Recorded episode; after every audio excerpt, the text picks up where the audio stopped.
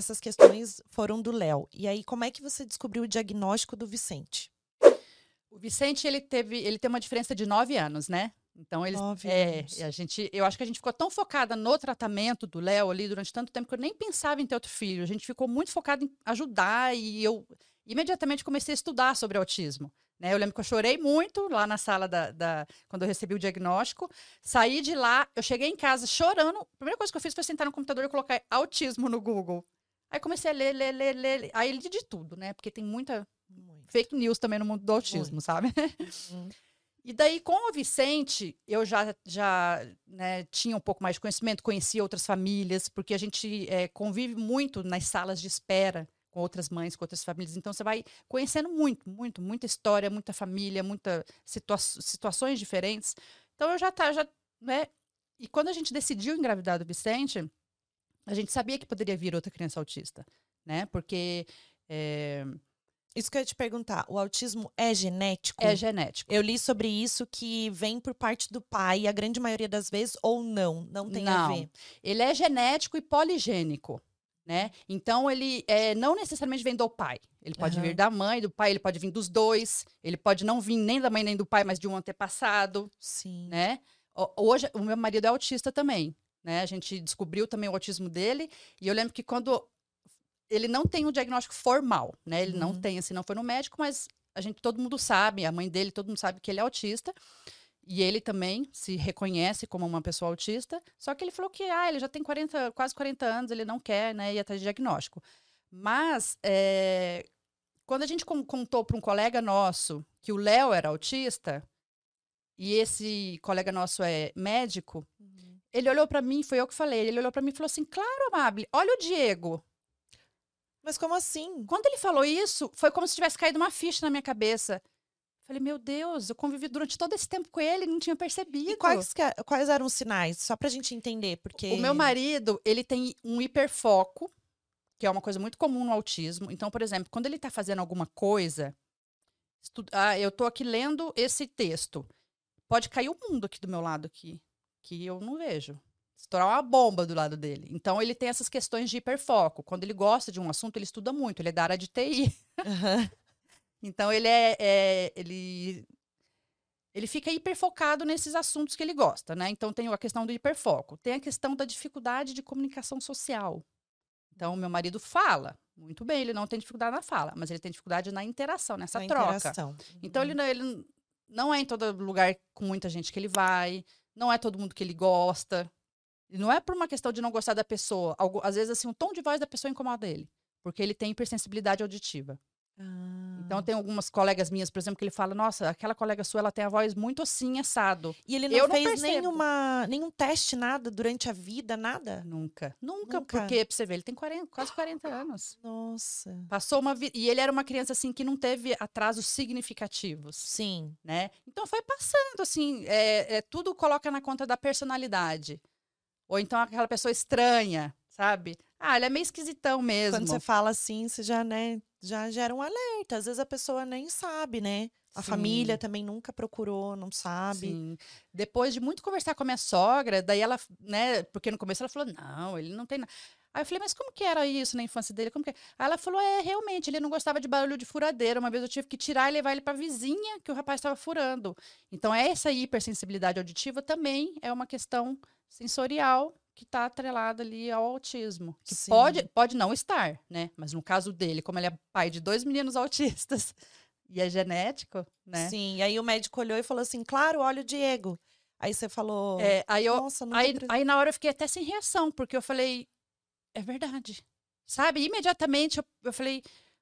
Aí, nem sei o que aconteceu depois, a gente foi embora, eu cheguei em casa e comentei com o Diego. Aí a gente começou a conversar sobre isso, mas demorou um pouco para cair a ficha dele também, assim, para ele falar que.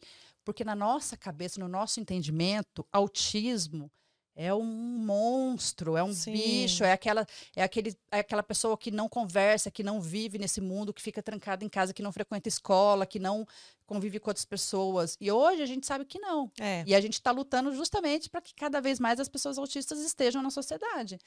Né? Exatamente. Por isso que eu acho que a gente leva esse choque quando a gente recebe o diagnóstico, porque a gente acha que vai ser um sofrimento muito grande. E realmente é. Muitas vezes a gente tem que ficar brigando o tempo todo, né? Por, pelos direitos, para poder estar na escola e tal. Mas é só uma pessoa com funcionamento cerebral diferente. Sim. E depois você vai aprofundar um pouquinho mais pra gente, né, do que que é de fato, mas eu queria só entender do Vicente, como que você descobriu daí? Aí Isso. é que aí você falou do médico que falou: "Ah, claro, olha o seu marido". Mas aí você no do Vicente, como é que foi o que que você descobriu? Isso, eu falei tanta coisa e não respondi a pergunta. Não, mas não tem problema. Você res- me resgata, eu te resgato. A gente vai indo assim.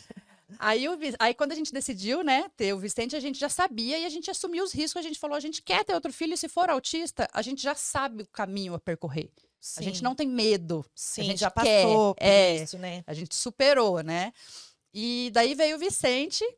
ah, e o Vicente nasceu em 2018. Então, ali até um ano e oito meses, o Vicente é um furacão. Ele se desenvolveu assim, ó. Ele andou com antes dos nove meses.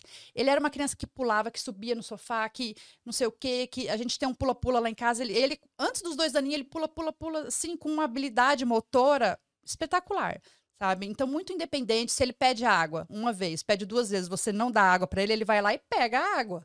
Nem que ele pegue um Arrasta o ban- banquinho. arrasta o banquinho, sobe e pega. Então, essa independência era algo que chamou a atenção. Ele teve uma introdução alimentar também muito tranquila e, e daí já começou a comer sozinho, imediatamente, por, por causa dessa habilidade motora que nele foi algo que me chamou a atenção. Ainda comentei com o Diego na época, eu falei, ó, eu acho que o Vicente não é autista. Olha como ele está desenvolvendo. Começou a falar as primeiras palavrinhas. Aí eu falei, ah, gente- um autista e o outro não, né? Eu falei- pensei comigo. Com um ano e oito meses, o Vicente começou a parar de falar. Então, a gente chama de autismo regressivo. Né? Eu não vou saber te explicar muito detalhadamente, porque é um- é- são questões mais ne- é, neurológicas, né? científicas, assim, né? e essa parte eu Sim. não domino tanto, mas tem a poda neural, geralmente, nessa idade. Né?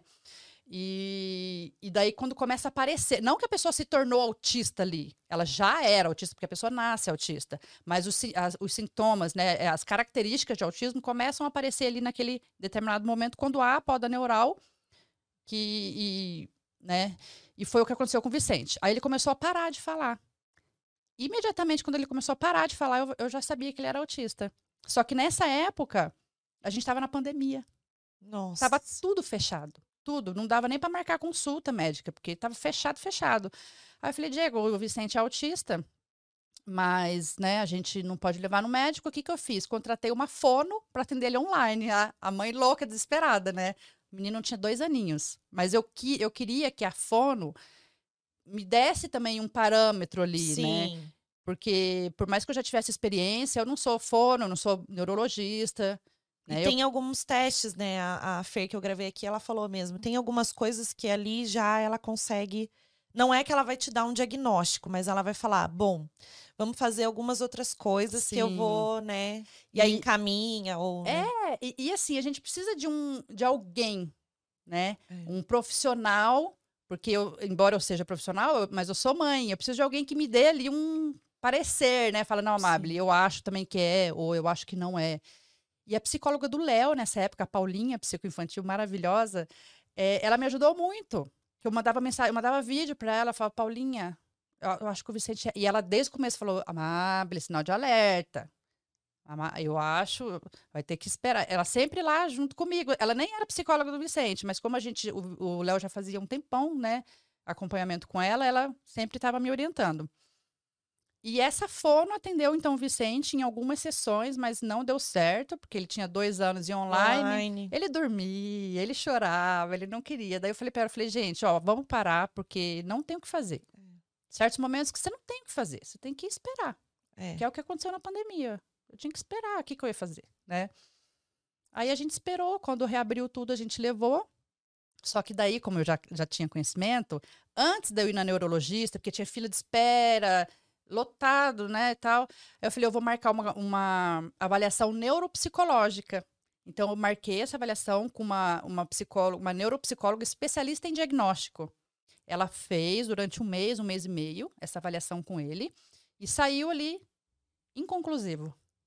Nossa. Ela falou, Amável, eu não posso te bater o martelo falar que ele é autista, mas também não vou falar que ele não é autista. Então, talvez esse tempo da pandemia também, olha só como é que é, né? Porque às vezes, como é que ela vai te falar, ela, eh, mesmo ela acompanhando um mês ele, né? Sim. Não sei quantas consultas vocês fizeram, mas mesmo assim, ela tinha um olhar, uma observação muito maior, e ela falou: não, não vou dar, vamos esperar mais um pouco. Então, uhum. a pandemia, querendo ou não, né? Talvez se você tivesse levado em outro, eles iam falar: não, não é. Sim. Então tinha que esperar um pouquinho mais, Sim. talvez, né? É, a gente fica nessa agonia porque a gente Sim. lê muito sobre intervenção precoce. É. Quanto antes começar. Uhum. Quanto... Aí você fica, nossa, eu preciso fazer o melhor para o meu filho, né? Mas aí eu, aí eu levei na neurologista. E a neurologista também falou: ó, eu sou da mesma opinião. O que, que você acha? Ela perguntou para mim.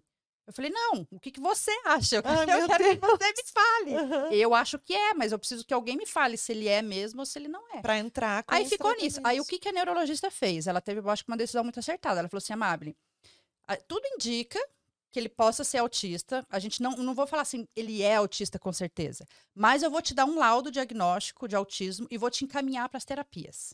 Daqui seis meses você volta e a gente vai fazer de novo essa avaliação. Então, assim, independente se, se ela tinha certeza ou não, ela me encaminhou para as terapias. Uhum. Eu acho que isso que é mais importante. Sim, porque ali eles também conseguem ver. Sim. Ah, não, mãe, ele está respondendo, Sim. ele está fazendo, né? Ele... Exatamente. E aí, como é que foi? E, e daí a gente só, só não paramos nunca mais. Estamos até hoje fazendo nas terapias. É, eu só tive mais certeza né? Junto, conversando com as, as, terapeutas da clínica também, elas falaram, não, é autista e daí... Elas falaram, então. Uhum. Porque nas atividades, então, elas perceberam também. Sim. Poderia ele... eles, elas falarem, não tem certeza também, né? é... Tipo assim, ficar naquela. Não, mas assim, foi a gente só foi tendo mais certeza com o passar uhum. do tempo. Porque daí foram surgindo outras né, características, essa questão do enfileirar o carrinho, também ah. o Vicente tem. A questão da seletividade alimentar, ele tem. Uh, essa questão da fala. Então, ele parou de falar e voltou a falar dois meses antes de completar quatro anos. Hum. Só que ele começou, ele voltou a falar frases completas, como se nada tivesse acontecido, né? Voltou a falar assim, claro, com a pronúncia, né? Ainda tem dificuldade na pronúncia, ele não fala assim perfeitamente, tem coisas que você não entende, mas ele articula, ele, sabe, ele te pergunta, ele responde, mas por quê? E o barulho, o olho no olho também. O olho no olho sempre olhou também, mas o barulho incomoda demais. A moto pode passar duas quadras daqui, aquele escapamento de moto, ele morre de medo, ele corre embaixo de, da minha asa, da minha proteção aqui, porque ele tem medo. Sim. Então tem, tem a questão do barulho, tem a questão da alimentação, né? Tem a questão do na escola, por exemplo, ele ele é, é igual o Léo. Ele tá junto, mas tá separado, sabe? Uhum. Ele não tem a essa interação é, social. Não tem.